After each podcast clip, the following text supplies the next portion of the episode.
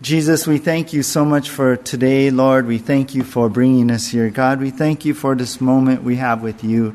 Lord, what, what is this time? We have an hour and a half in church and maybe an hour and a half on Wednesday compared to our whole life, our whole week, our whole month, God. And, and it's just, just a time we treasure to be with you, and there's nothing like it. And like David says, Lord, one thing that I desire, Lord, and that of the Lord, God, is to, to take this time to be with you, God to be in the temple of the Lord, to come into your sanctuary and worship you. And Jesus, that's our desire.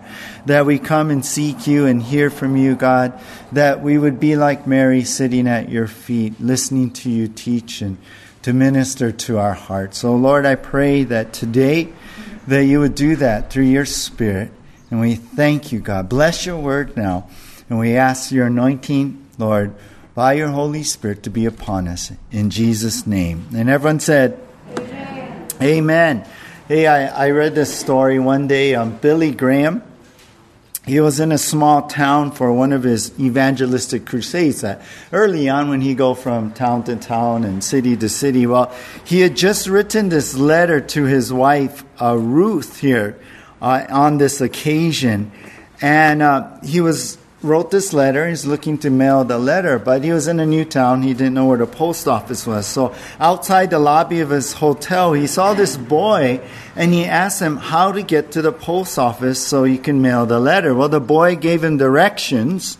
And before leaving, Billy Graham uh, looked at the boy and said to him, I want to invite you to our crusade tonight. And if you come, I'll tell you how to get to heaven. Well, the boy looked at him and replied, I don't think I'll be there. You don't even know the way to the post office. well, I love that. I love that. But you know, sometimes we don't know the way to God. We don't know what it means to walk in Christ. So we don't know how to really get to heaven. And well, in our passage today in Revelation chapter 11, as we return here to our study, God sends two witnesses to direct Israel on how to find salvation in Jesus Christ. And that's what we're going to find today. And our title of our message is The Two Witnesses the two witnesses. And we've come to a, a well known passage, and I hope that we can learn much from this, but also that God would move our hearts on being witnesses also. Now we're going to be studying Revelation chapter 11 from verse 3 through 13 this morning. We're going to take this next section and stop at verse 13. We did two verses last week, so now we pick it up in our verse by verse study in verse 3 through 13. Now our outline is this, and this is part of our points, and this is what we're going to see about the two witnesses. And number one in our outline is their mission. Number two is their miracles. And number three is their martyrdom. So they're going to be persecuted and killed for their witness of Jesus Christ. But first of all, let's go to number one in our outline their mission. The two witnesses, and this is their mission. Now, for here, we're going to be covering two verses uh, verse 3 and 4 here. Verse 3 and 4. So take a look with me here now. Verse 3 says, And I will grant authority to my two witnesses, and they will prophesy for 1,260 days, clothed in sackcloth. Now we'll stop right there and we'll get to verse 4 in a moment. We begin with something else that is happening with the nation of Israel now during the time of the seven years of tribulation. Remember, we are in a, a little bit of a pause here in this in this chapter. You remember that uh, we were going through, we went through the four, the seals, the seven seals, and now the seventh seal came, the seven trumpet judgments, and we went all the way up to the sixth trumpet, and then there's there's this pause, and we're in this pause, in the middle of this pause right here, and you can catch the studies a few weeks back on this if you missed it. And now in this pause, last week we saw something that's been going on with Israel, and that is the rebuilding of the third temple. How the Jewish nation is seeking God again. They're, they're, they're worshiping God in the temple, bringing the sacrifices and all. And if you missed that again last week, you can go to our YouTube channel, pick it up, or go on our website, the MP3s you can listen to right there. And I think you can even download if you want. It's funny. I was looking at, um, we, we, we have these CD duplicators and uh, that we use long, but we don't even use, use it anymore, right? I mean, technology today, I mean, I don't even use CDs or DVDs. I think I have all these DVDs. I'm thinking, hey, what do I do with them? Anyway, I'm going off. That's, but you can grab the messages right there online. So if you missed that, it's all about the third temple, what God is doing in the tribulation time where there will be a rebuilt temple. Now, here in verse 3, John records something else that is going on with the nation of Israel. And so that's to set your mind up here as we come into verse 3.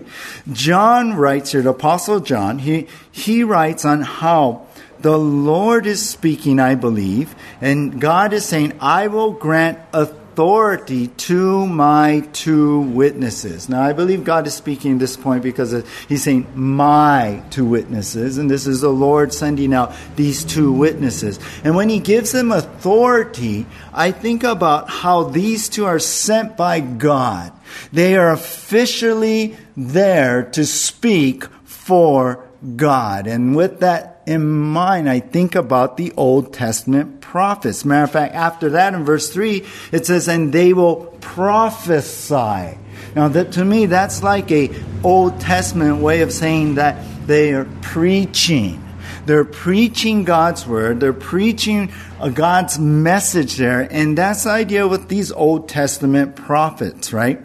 So God sends two witnesses. And to me, it's interesting here. We read in verse 3 that there's two witnesses. And why is there two? You know, for me, I, I think for the Jews, uh, the test, for the Jews, the testimony of at least two witnesses, right, in their standards and laws, they were required two witnesses to confirm and verify something that is true. And we find that in Deuteronomy 17 6. 6.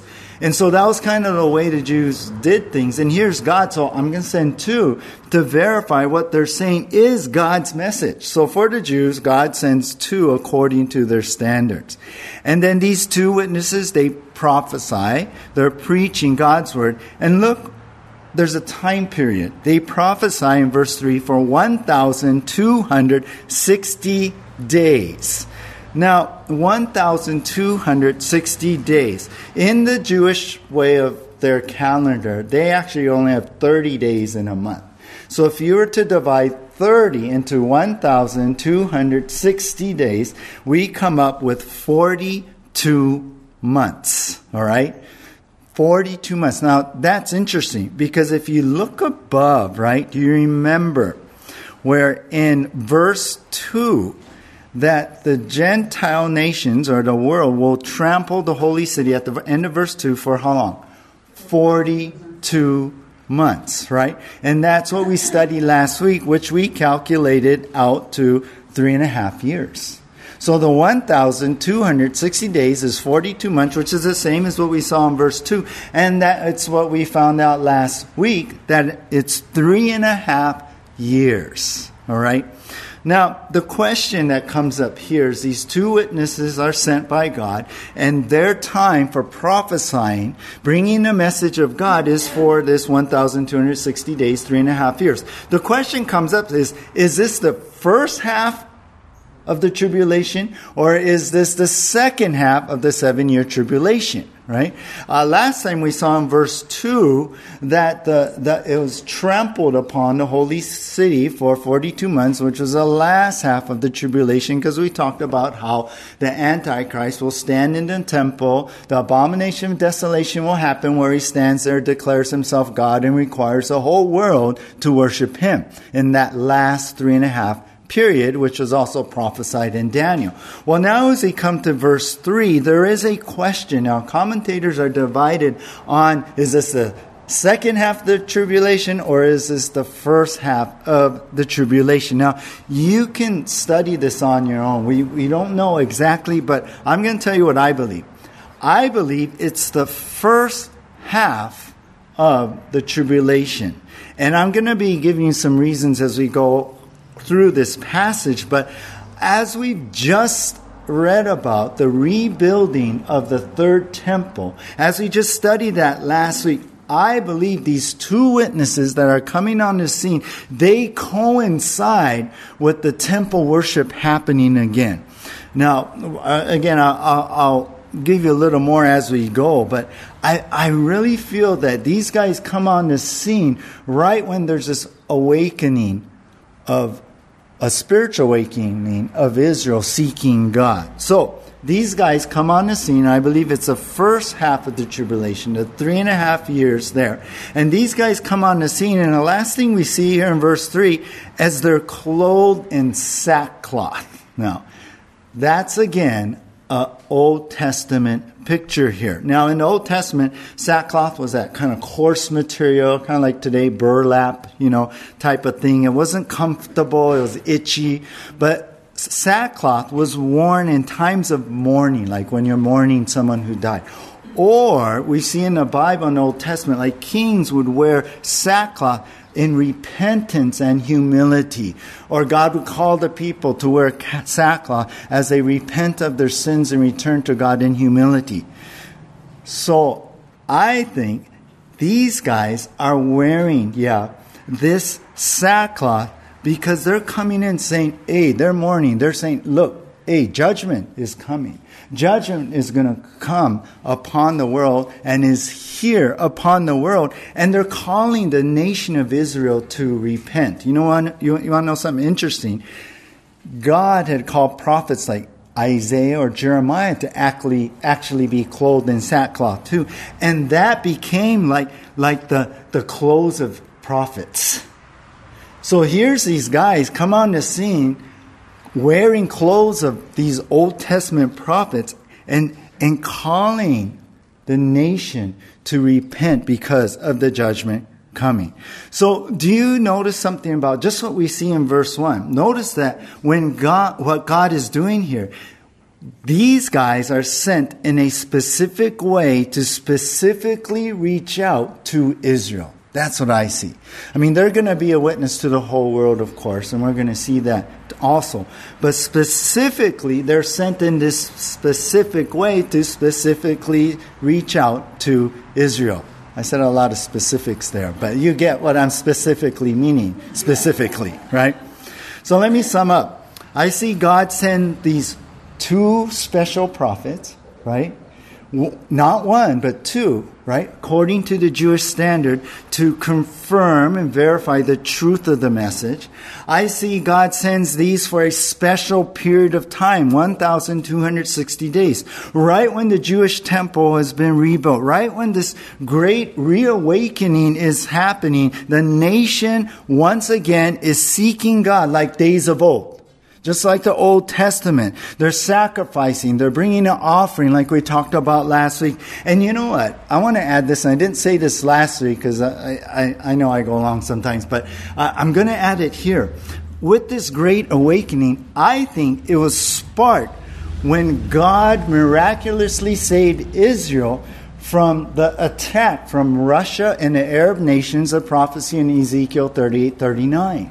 We see those things being set up right now. We see that prophecy being set up because never have I seen Russia boots on the ground in the Middle East. So it's being set up for that prophecy to happen, where Russia, the coalition of Arab nations like what Ezekiel talks about, Iran, right? Turkey leaving NATO now, joining in on that, and the other Arab nations are going to move upon Israel to, and I believe from what Ezekiel says, to, to grab their resources.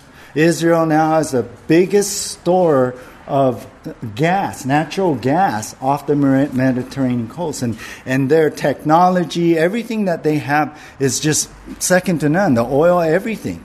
And so I, I, we're seeing the world being set up for that. So I believe when Russia, uh, Turkey, Iran, Ezekiel 38 39, when that happens, they come to take that little nation, God will miraculously save them like miracle, huge miracle. I believe that will awaken Israel to look at God again. And then the Antichrist comes in in this vacuum of power, rises up, may brokers the deal. Hey, let's build the temple. Let's, let's make this peace deal. Give them East Jerusalem and then we'll build the temple. You guys can build the temple. And then, oh, it's all happening.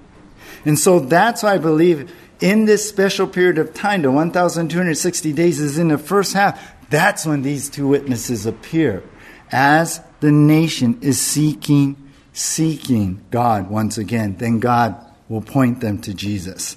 And then we see we just not just two special pro- prophets or special period of time, but we also see a special presentation. That's what I call it. Here's these guys coming on the scene looking like Old Testament prophets, right? They're wearing sackcloth. They're talking with the authority, same as the Old Testament prophets. And then we're going to see them doing miracles like the Old Testament prophets. So here's the first thing I want you to see in verse 1 or verse 3. God sends the two witnesses on their mission to reach out to Israel in Old Testament style. I think they're sent specifically, in a specific way, to reach Israel, in a way that would speak to the Jews there. You know, some theological circles say that God is done with Israel. They say that any reference in the New Testament, reference in Israel, and especially here in the book of Revelation, they say it's really talking about the church. It's not about Israel. That God's done, God, they're done, and now it's all about the church. And so, what they do when, when we see things about Israel or the 144,000 and all of that, they, they spiritualize it. They don't take it literally here. And they change Israel to mean the church. This is something that is called these days replacement theology. They replace Israel with church. Now, I don't believe that. I think that's wrong. I, I a lot of these um, uh, theological churches, they're strong on the word, but it's funny when it comes to this, they want to fit their theology, their denomination theology. So they switch. They don't take literally anymore. They take it spiritually, which I think is crazy to fit their theology. But I don't see that. I believe what Paul said. He what he was literally talking about in Romans 11:26. He said, "And in this way all Israel will be saved." And I believe God is faithful to his promise to Israel that one day he'll bring him back into the land. That one day he will rule and reign over them. And this is what it's all heading toward when Jesus returns.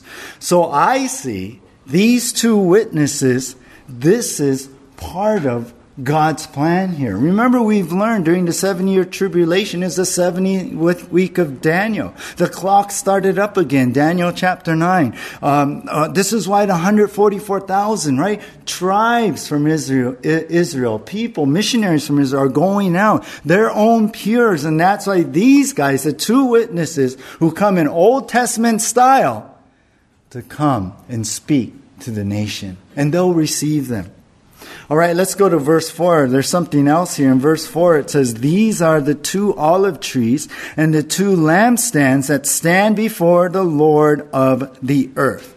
Now, here's another description. Here's another way of talking about these two witnesses. And, and so, uh, uh, this ties really into the Old Testament once again. First of all, it's described that these are two olive trees. Now, this brings our mind and connects to Zechariah chapter 4. Zechariah chapter 4. Remember in that chapter, Zechariah was the one who, who, who helped build the, rebuild the temple. Remember we learned last week, right? The second temple after the Babylonian captivity and the Jews were returning and he was tasked to do that. Him and Joshua the high priest. So God came to Zechariah and gave him a vision he gave him vision of this lampstand. And he saw the basically the giant menorah that usually sits in the temple. And on both sides of the menorah were two olive trees on either side and in this vision, there's two olive trees and a menorah in the middle, and there's these pipes going to the menorah on each of the cups of, if you picture the menorah, right? There's these pipes directly connected to the olive tree going into the cups or the containers where the wick is and where you light it and where there's a flame. where, where it uh, comes out. And so these pipes or these two olive trees were directly feeding the olive oil that the priests usually put inside directly into the menorah, and, and they're just perpetually basically being fed to the, the fuel, the flame for the menorah. Now, in the Bible, the olive oil, the oil, is a symbol of the Holy Spirit. So in Zechariah chapter 4, God was telling Zechariah that him, one of the olive trees, and Joshua the high priest at that time, they were going to be empowered by the Holy Spirit to rebuild the temple. That's what they were tasked to do and restore the nation back to worship. So here's God saying, These are the two olive trees. Just like Zechariah and Joshua, these two are the two olive trees, and they're going to restore the nation to worship God. It's in Zechariah chapter 4, verse 6. If you remember, we find that great verse not by might nor by power, but by my spirit, says the Lord of hosts. We know that verse. We, we, we, we want to live that verse, don't we? So here's the two olive trees that are standing. It's the two witnesses. Now, they're also described as two lampstands. Now, that symbolizes how God will bring these two to light.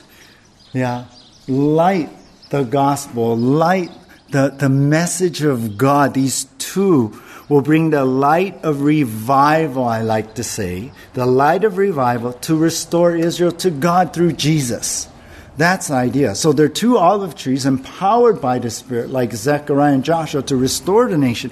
But there are also two lampstands, two menorahs, so to speak, two lights to come and bring the light of the gospel to the people of Israel, the light and truth of Jesus Christ. You know what's interesting? In the temple, when they made the temple, and even the tabernacle, you know, the, the, the tent during the time uh, when Israel was going through the wilderness and they had a portable church going on. Uh, basically, in the temple and tabernacle, there was no windows. When they constructed the temple, there was no instructions from God to make windows. The only light, yeah, the source of light was that menorah standing in the temple. So it's a priest's task to, to always keep that lit, always pour the oil and always keep it going. And so that was the only light that was in there, and it represented God's light. So these two witnesses, this is how I think about it. These two witnesses, they shined the light of Jesus during the darkest times of the world, during the dark times of the tribulation. And so God is saying, This is how I will bring the light of the gospel to the hearts of Israel and restore worship. So, for the two witnesses, this is their mission. Their mission is to preach the word of God and direct the hearts of Israel to be saved in Jesus. That's their mission. Now, I, I want you to take a peek at verse um, 8 down here. If you look down at verse 8, and we'll, we'll get to this explain more. And their dead bodies will lie in the street of the great city that symbolically is called Sodom and Egypt. And then look what it says where their Lord was crucified. So you understand, these guys know Jesus. These guys are about Jesus, right? These guys are going to preach the Messiah is Jesus. So these guys have come to preach the word of God and direct the hearts of Israel to be saved in Jesus. That's their mission, directing the hearts. These, uh, at this time, the temple, the sacrifices are going on, and they're like, oh yeah, let's bring the sacrifices, let's do that, let's see God once again. But now God takes that opportunity and now says, wait, right? The, the blood of bulls and goats, they do not take away sins. I believe these guys are quoting Hebrews there, and, and they're saying, no, it's Jesus. Let me tell you about Jesus. That's, I feel like, it's the first half of the tribulation, of the seven years tribulation. So they're directing the hearts to go to Jesus for, for salvation and atonement. You know, um, I don't know if you remember when the GPS first came out. You know, we used to have the little little units that rental cars had, or you can buy Garmin or something like that, right? And then, then our phones, right, got sophisticated with maps, Apple Maps or Google Maps, and, and you could punch in the, the, the address, and then, and then the, the, the lady in your phone will direct you, right, where to go, and, and you get directions that way. And, and I remember when it first came out, I thought, oh, I got to try this. And we were living in Paia, and uh, uh, Jared wanted to go to his friend's house. He wasn't driving yet, so okay, I'll go. I'll drive you up. And his friend live, live up here in Pukalani.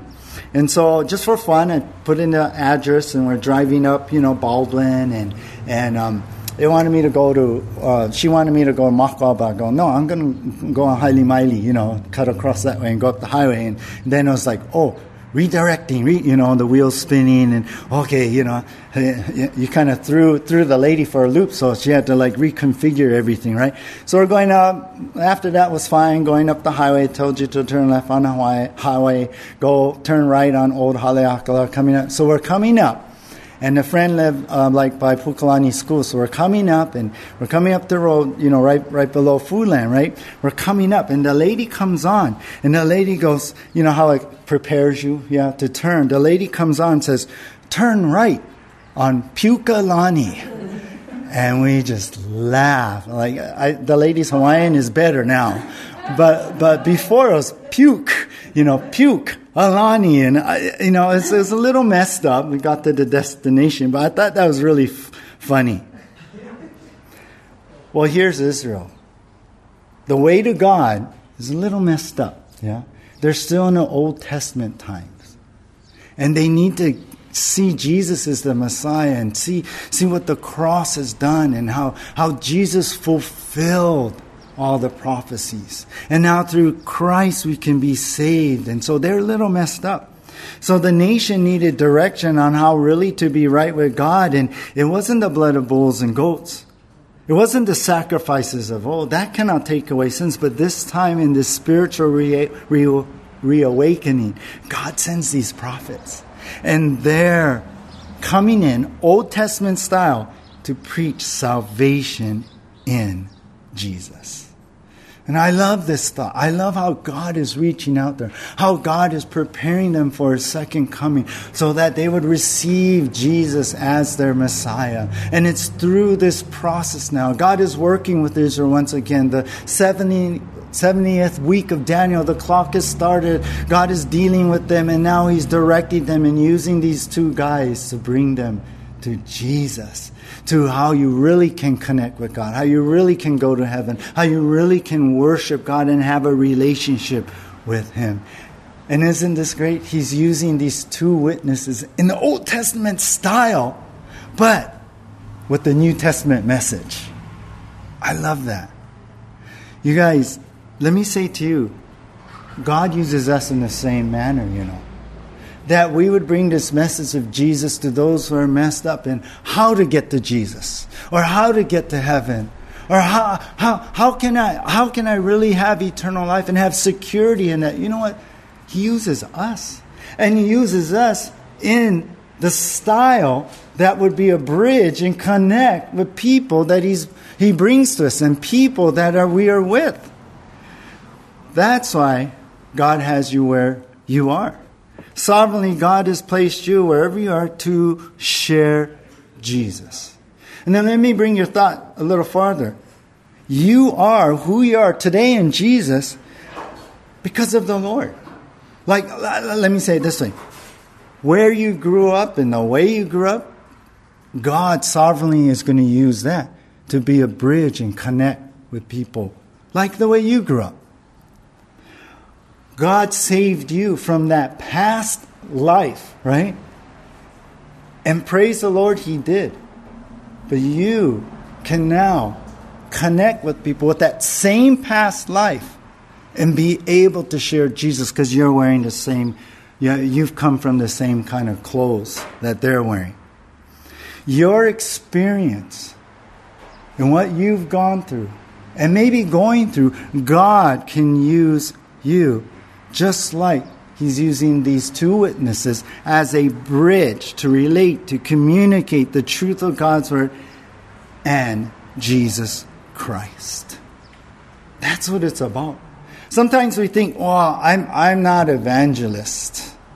I, I can't, I, I don't know, you know, I'm not Billy Graham. Yeah, you're not.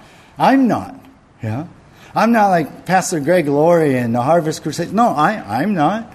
I don't, I don't pretend to be at all.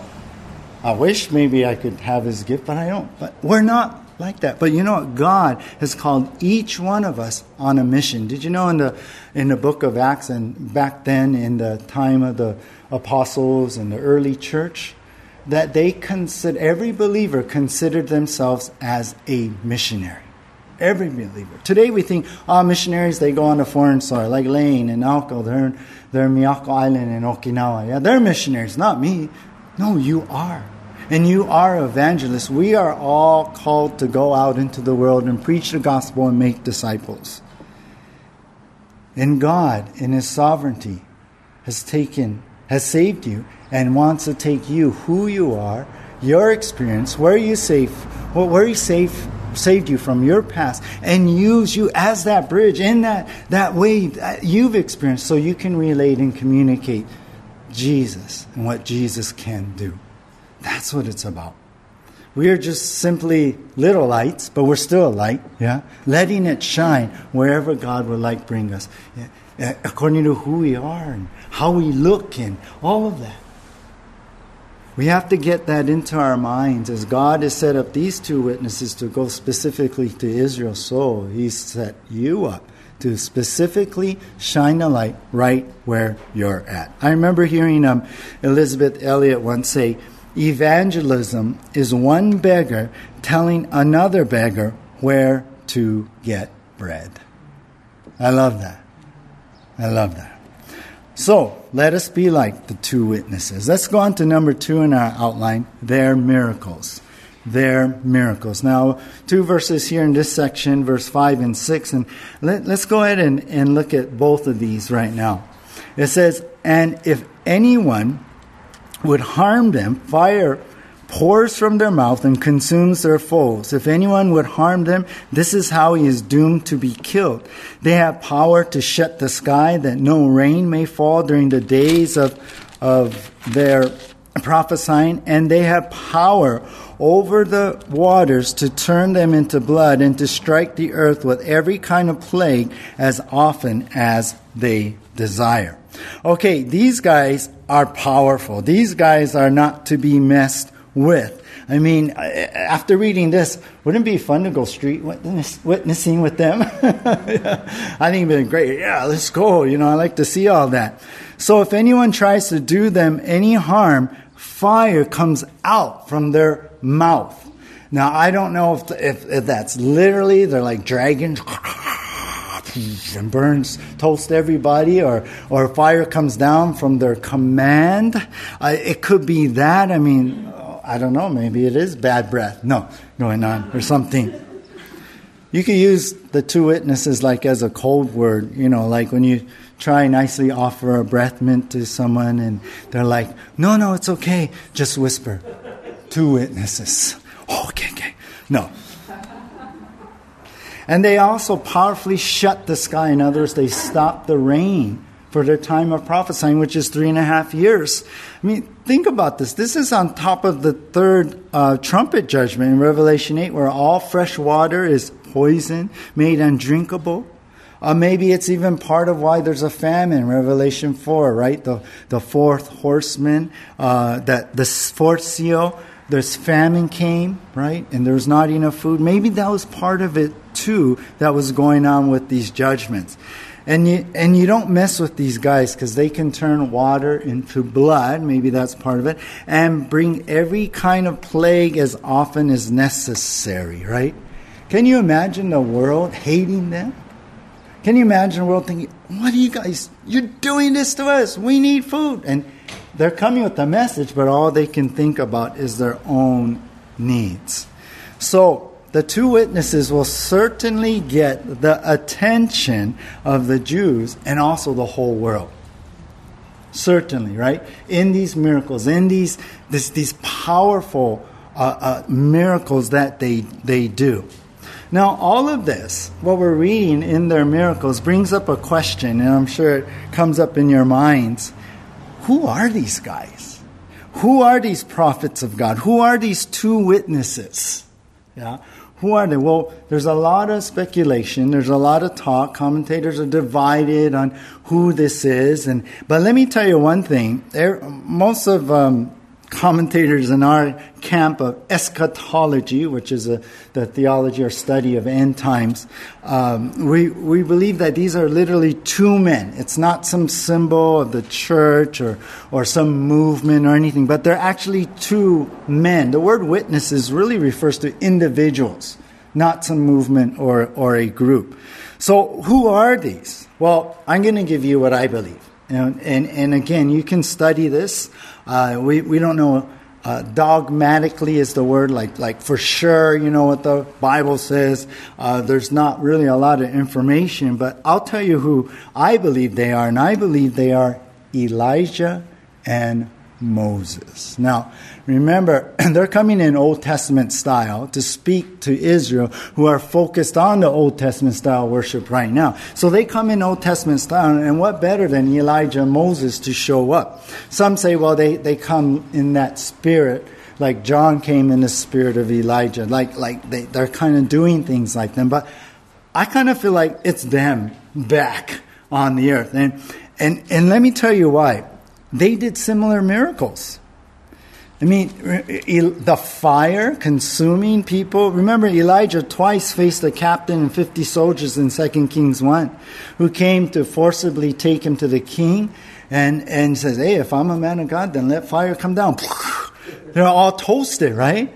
Twice the captain and 50 men. Remember, the third captain came because the king kept sending, and the third captain came and said, uh, uh, Elijah, uh, uh, uh, I'm just, it's not me, it's the king. I just, he humbled himself. You know, here's the picture of my family, and every, please don't toast me, you know. And then Elijah went. But fire came down and burned them up.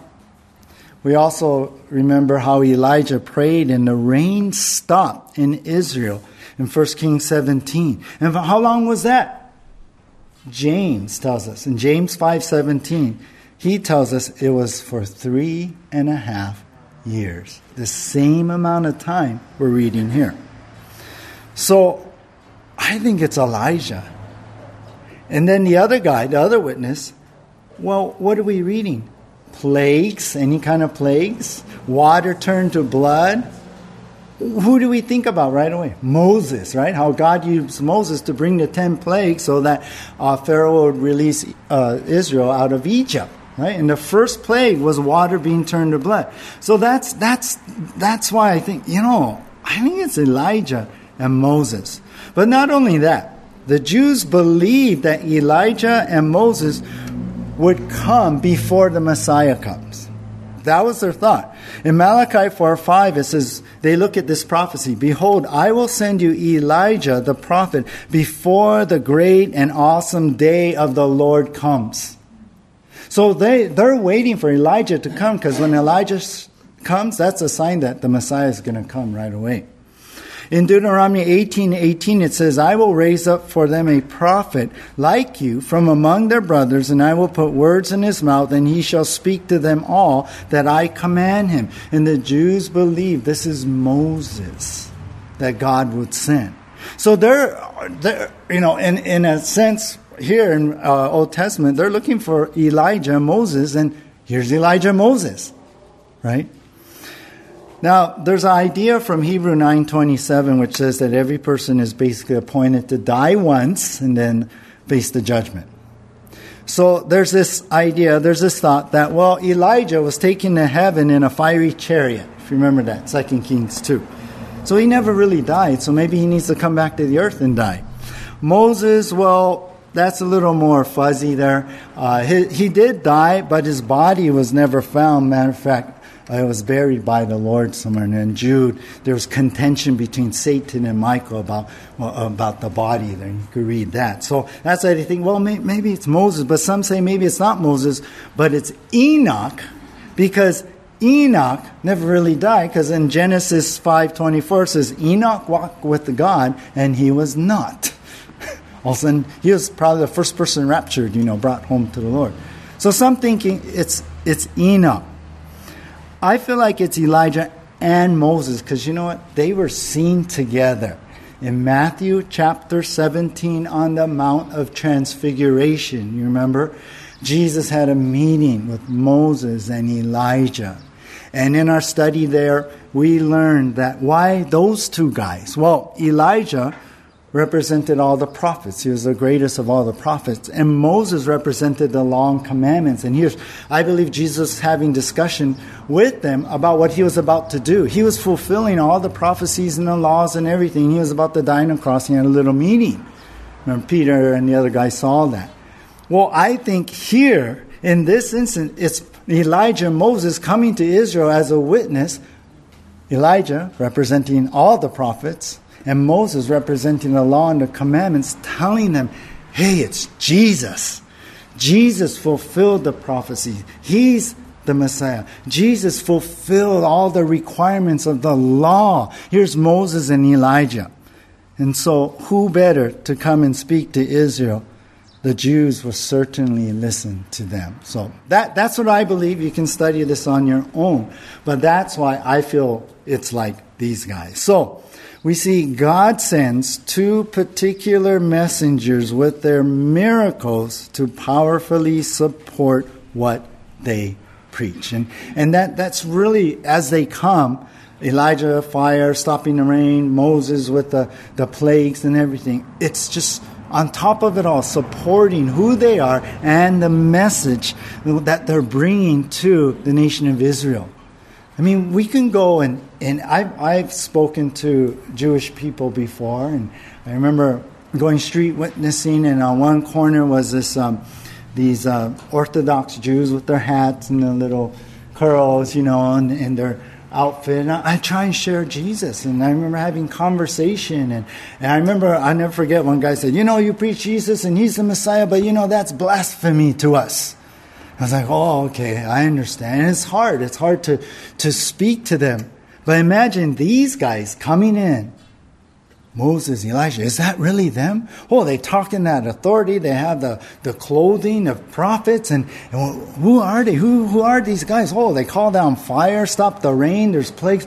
Is it Elijah, Moses? Is it the ones we've been waiting for before the Messiah comes? It's got to be them. And I'll tell you, there's there's rabbis right now speculating right now on on like I mentioned to you last week, like oh this is the year of the red heifer because then the Messiah will come. There's all kinds of things I'm reading like that. These these some mystic rabbis, some other rabbis, they they feel like it's any moment the Messiah's come. So so believe think about this. Where in what they believe right now with those signs, then think about two real guys standing there doing miracles in front of them. And then they're, they're, they're Elijah Moses, and they're saying, Look, the law could never save you.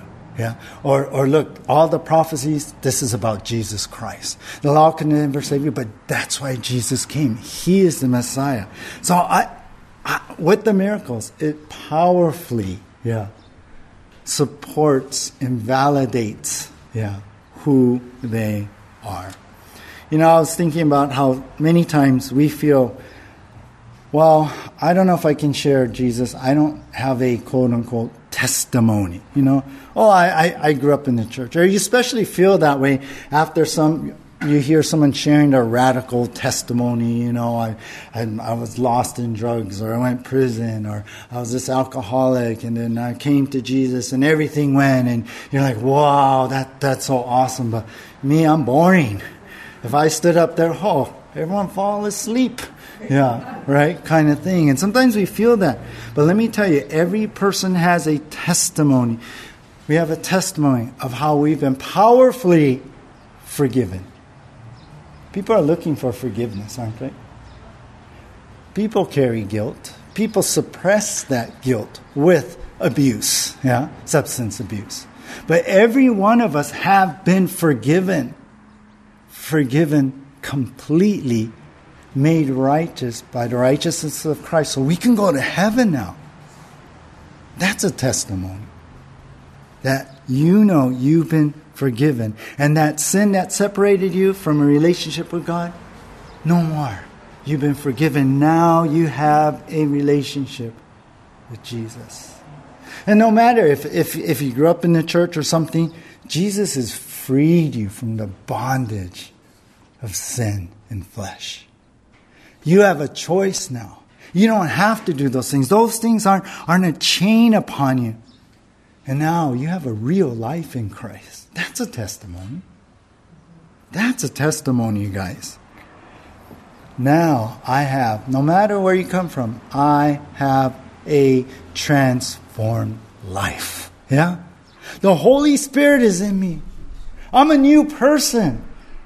I have God in my life. I have His strength, His power.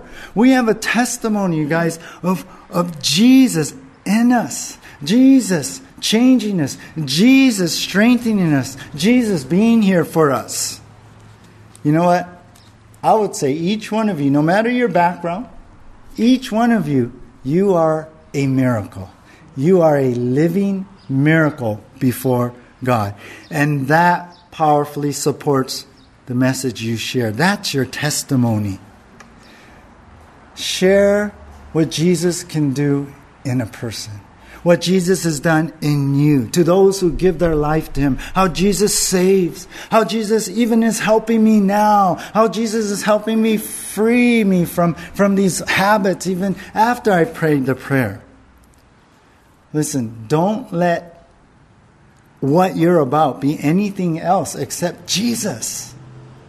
Jesus, that's, that's the key. That's the message.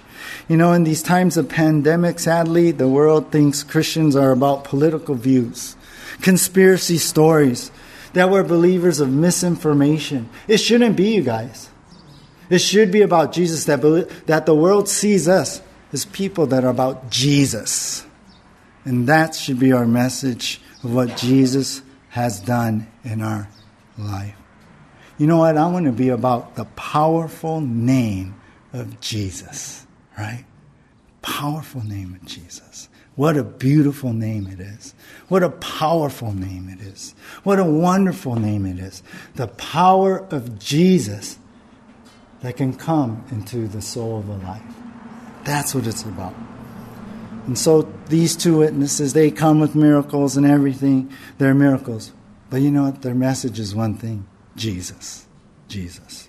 All right, let's go to number three, our last heading their martyrdom their martyrdom. And we'll quickly go over this. Verse 7 through 13, the rest of our section we're going to cover. And uh, first of all, verse 7 through 10.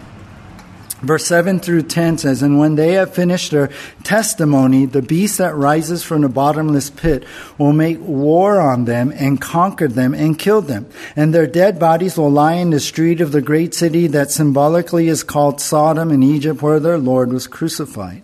For three and a half days, some of the peoples, uh, some from the peoples and tribes and languages and nations will gaze at their dead bodies and refuse to let them be placed in a tomb. And those who dwell on earth will rejoice over them, make merry, exchange presents, because these two prophets had been a torment to those who dwell on the earth. Now, we find that the, at the end now, at the end of the 1,260 days, the three and a half years, right? The time of their testimony is finished. Up until then, they were protected. Up until then, God protected them. But when it was time was Paul, that was it. And then they were protected and invincible until their work was done. And then the beast now Who's this beast? This is the first time this word is used in Revelation. The beast is the Antichrist. That's whom this is speaking about. The first time out of 30 or so times in Revelation that this word is used. He's a beast. You know why? He's a monster. He's the evil monster. He's like a wild animal, ferocious killer. He does evil, he does harm. So he's called the beast. He, notice it says he rises from the bottomless pit. Now, remember, we saw the bottomless pit when those demons were released. That's basically this part in hell. It's basically talking about hell. God had them imprisoned and released them. So, well, this guy, uh, it says he rises from the bottomless pit. Well, I believe it speaks of how he's given supernatural power from the demons coming out from that pit. Because he's a, he's a regular human being. But then he's totally empowered by these demons from the pit. And he comes in with these evil intentions and he kills the two witnesses. Now, I believe at this point the Antichrist comes in, kills them, takes over their city. And uh, this is another reason I think the two witnesses are in the first half of the three and a half years, because I think he comes in at this moment. Uh, God brings down his protection of them. He comes and kills them. And I believe then he goes into the temple, stands in the temple, the abomination of desolation at that three and a half year mark, uh, uh, declares himself God and requires the whole world to worship him. That's another reason I, I, I connected that way. Then, in verse 8, their dead bodies will lie in the street of that great city, which is Jerusalem, and it's gonna they're going to lay there for three and a half years. Verse 9 says, I mean, days. For three and a half days, it says in verse 9, um, uh, and, and people are going to gaze. And when it says from peoples, from tribes and languages, nations, and then later it says all those who dwell on earth, like the whole world is going to see their bodies in the streets. They're not going to allow their two bodies to be buried to what? Dishonor them. To not bury a person is to dishonor them, to leave, in, leave them in the, in the street. And, and, and they're just sitting there. Now, notice something in verse 8 at the end it says that the great city jerusalem is symbolically called sodom in egypt where their lord was crucified. We know that's jerusalem that's where the lord was crucified. Their lord as i mentioned uh, speaks about they were witnesses of jesus christ. And and when they say when it's written here it's symbolically called sodom how could jerusalem be called sodom? I think it's because the, the city, the world is coming to Jerusalem. And when the Antichrist comes, he really uh, gives the city over to the Gentile nations. That's what we saw in verse 2. And so Sodom uh, speaks of sexual wickedness, like in Sodom, and uh, uh Egypt is represents symbolically evil persecution, like in Egypt, what Egypt did to the nation of Israel back in the Old Testament. So that's the persecution. That's how wicked and bad the city is going to go down once the Antichrist comes in. And so these the bodies are going to be sitting there, not placed in the tomb. And then, isn't this crazy? This is a crazy thing. In verse 10, those who dwell on the earth, the whole world, they're going to rejoice. They're going to celebrate. They're going to make merry and even exchange presents. I don't know, maybe Christmas is turned into Dead Prophets Day, you know. Ooh, yeah, we're going to give gifts and all that. And, and, and they're going to rejoice over them and exchange presents and have this celebration and holiday because it says in verse 10, these two prophets had been a torment to those who dwell on the earth. See, the, the world hated them. Perhaps with, with the miracles that they do, stopping the rain, the fire, uh, the plagues, Perhaps they tied that into all the seals, all the trumpet judgments, and they're maybe even blaming them for all the suffering that they instigated, all the calamity that fell on the earth. So they're like, yay, they're gone. Yay, this is over. They make merry, they exchange presents, you know. Can you imagine how crazy that is? So if you notice, this is big news. The whole world. And it says peoples, languages, nations, all, all, all, all of that. It, it's talking about the whole world are, is going to see these two prophets killed and their bodies lying there. Now, I think they're going to see this live in real time. I think because of the world we live in today, it seems like because the word gaze means to really intently stare at.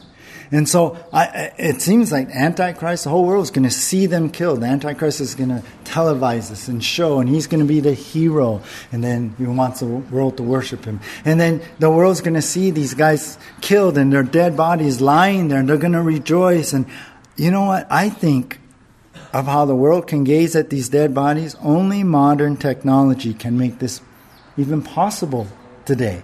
It wouldn't have been like that years and years ago, right? But think about today, yeah?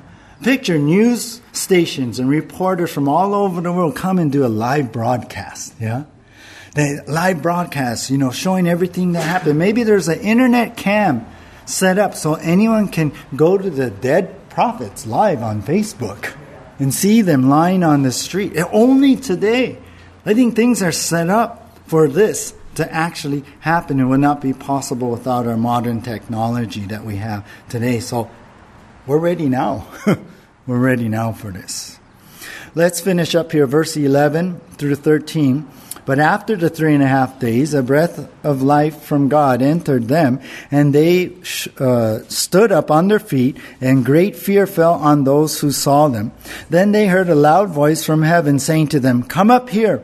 And they went up to heaven in a cloud, and their enemies watched them. And at that hour there was a great earthquake. A tenth of the city fell.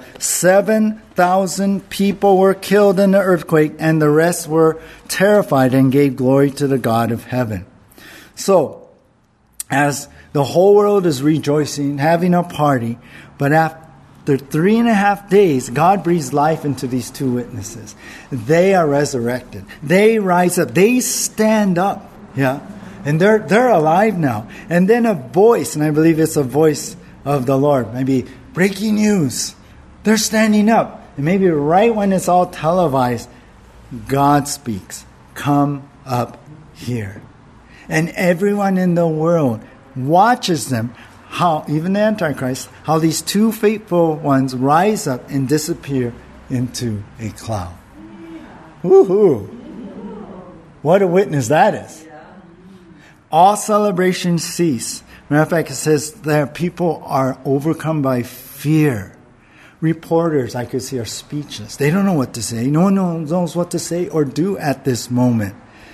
And then, to underline this, and then to, to put a period on, on what has happened, God brings this huge earthquake into Jerusalem. So huge, the tenth of the city is destroyed and 7,000 people are killed. And it's so bad that many are terrified, it says here. They're terrified of God's power. And it's interesting. The rest of the city gave glory to God. Now, there's little speculation. What does this mean? Did, did, did the uh, unbelieving Gentiles people there just say, well, this must be God and give glory? Uh, one commentator said, well, this phrase, give glory to God, is a, in the New Testament usually means that there was true repentance that happened. So perhaps this is my kind of take on this that, that all the Gentiles, people took over the city, they were terrified. They're like, whoa, whoa, whoa. They're just in fear. But the rest of the city of, of Jerusalem, which is the Jews, Perhaps it seems that any remaining Jews still unsaved, they came to believe and be saved that, oh, these guys are from God. Their message is real. I need to give my life to Jesus. So we see that even in their death, God is in control, right? God is in control of all this. And here's the last point their martyrdom can only come when God says their testimony is finished. And that's what I re- really want you guys to see. It was God's plan in all of this. For them, the protection to be taken off, the Antichrist to kill them. It was, it was all in God's plan because God was going to raise them from the dead. The whole world was going to see them, you know, rise up. And that would be a testimony in itself. So their martyrdom can only come when God says their testimony is finished. Listen, I believe if you're a child of God, walking in fellowship with God, doing the work of God for the glory of God, living in the will of God, you are indestructible. Until it's time for you to go to heaven, right? Until it's time for God to say, Come up here, come up and be with me. Now, that doesn't mean that, well, let's try it out. Yeah? Let, let, let's go out to the Pali and jump off a cliff onto the rocks below. You know what? You'll find out that that's not the will of God. And if you're not in the will of God, you will be destructible. But be encouraged today. You are a child of God. And when it's time to go, it's time to go. But when it's not, it's not. It's not. No fear, no worry. No weapon formed against you shall prosper. God will fulfill his plan in you and through you in life and even when it's time, in death. No matter what will happen, all for His glory. Have comfort, have faith, hold on to that. I'll close with this. Uh, a friend of mine, Pastor John Miller, he pastors Revival Church at Calvary Chapel in California. We used to surf and stuff. And a friend of mine, he uh, he was sharing, and he tells of how one day, I remember him telling this, and I heard it again. He tell uh, he tells of how one day on his way to do ministry in Australia, he was at a Carl's Jr. in Los Angeles by the airport. Don't go there getting food when him and his buddies were kidnapped at gunpoint. They got in the car, put a gun to their heads. True story. They took over the car and drove around for about four hours with gun to their head. Eventually, they let him go, but Pastor John, he was telling me he really thought that he, this was the end. It was time to go. John shares how an amazing thing happened, though. With a gun to his head, the guy in the uh, a back seat with a gun to his head, asked him, What do you do for a living? Funny, huh? He thought in his mind, Funny you should ask. But he told him, He replied, I'm a pastor. I preach God's word, and that's why you kidnapped me. God wants you to know that He loves you and He can change your life.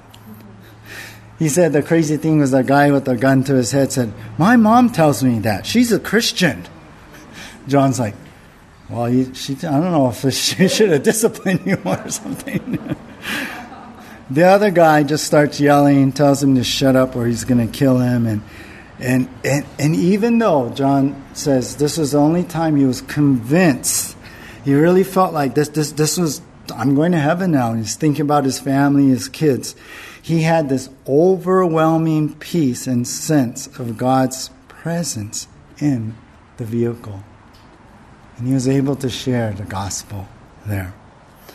So he shares to this day, he knows. He says the same thing I'm a child of God. And not, they, were, they, they were released. They're all okay. He's alive today. He says, I'm a child of God, and nothing can happen to me but what He ordains. So, what peace there is to know that. If it's time, then it's time. And besides, who wants to stay any longer? Yeah. If it's time to keep preaching, then you know what? Keep preaching. Keep going. But either way, we want to let the name of Jesus to be known. And that's what these guys are about, the two witnesses. Let's pray. Lord, uh, we pray for God, those who do not know you right now, who've heard this message, we pray that you would save them, God. I pray for those who are full of fear, terrified, God, of, of dying without you. But may they know the message that you came to die on a cross and save them from their sins, and you rose again to free them, Lord, from sin and death and the bondage of our flesh, God.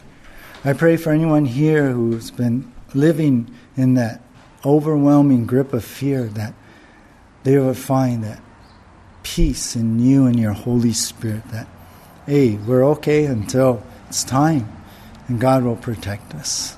I pray, God, that you would then give us the boldness of the Holy Spirit, God, to proclaim your name, God, to share how powerful your name is, Jesus, and who you are and what you've done in our lives, God. For time is short. And may we, Lord, go wherever you send us and be the witnesses, Lord, to bring the message of salvation. And if one person, even one person, even if, if for one person their eternity is saved, their soul is saved, God, Lord, that is huge. So help us to make the effort to be in prayer about it, to be open, not live selfishly, God but knowing that soon you will come, the technology is set up for the world to see these two prophets, that we would have that urgency to do the same.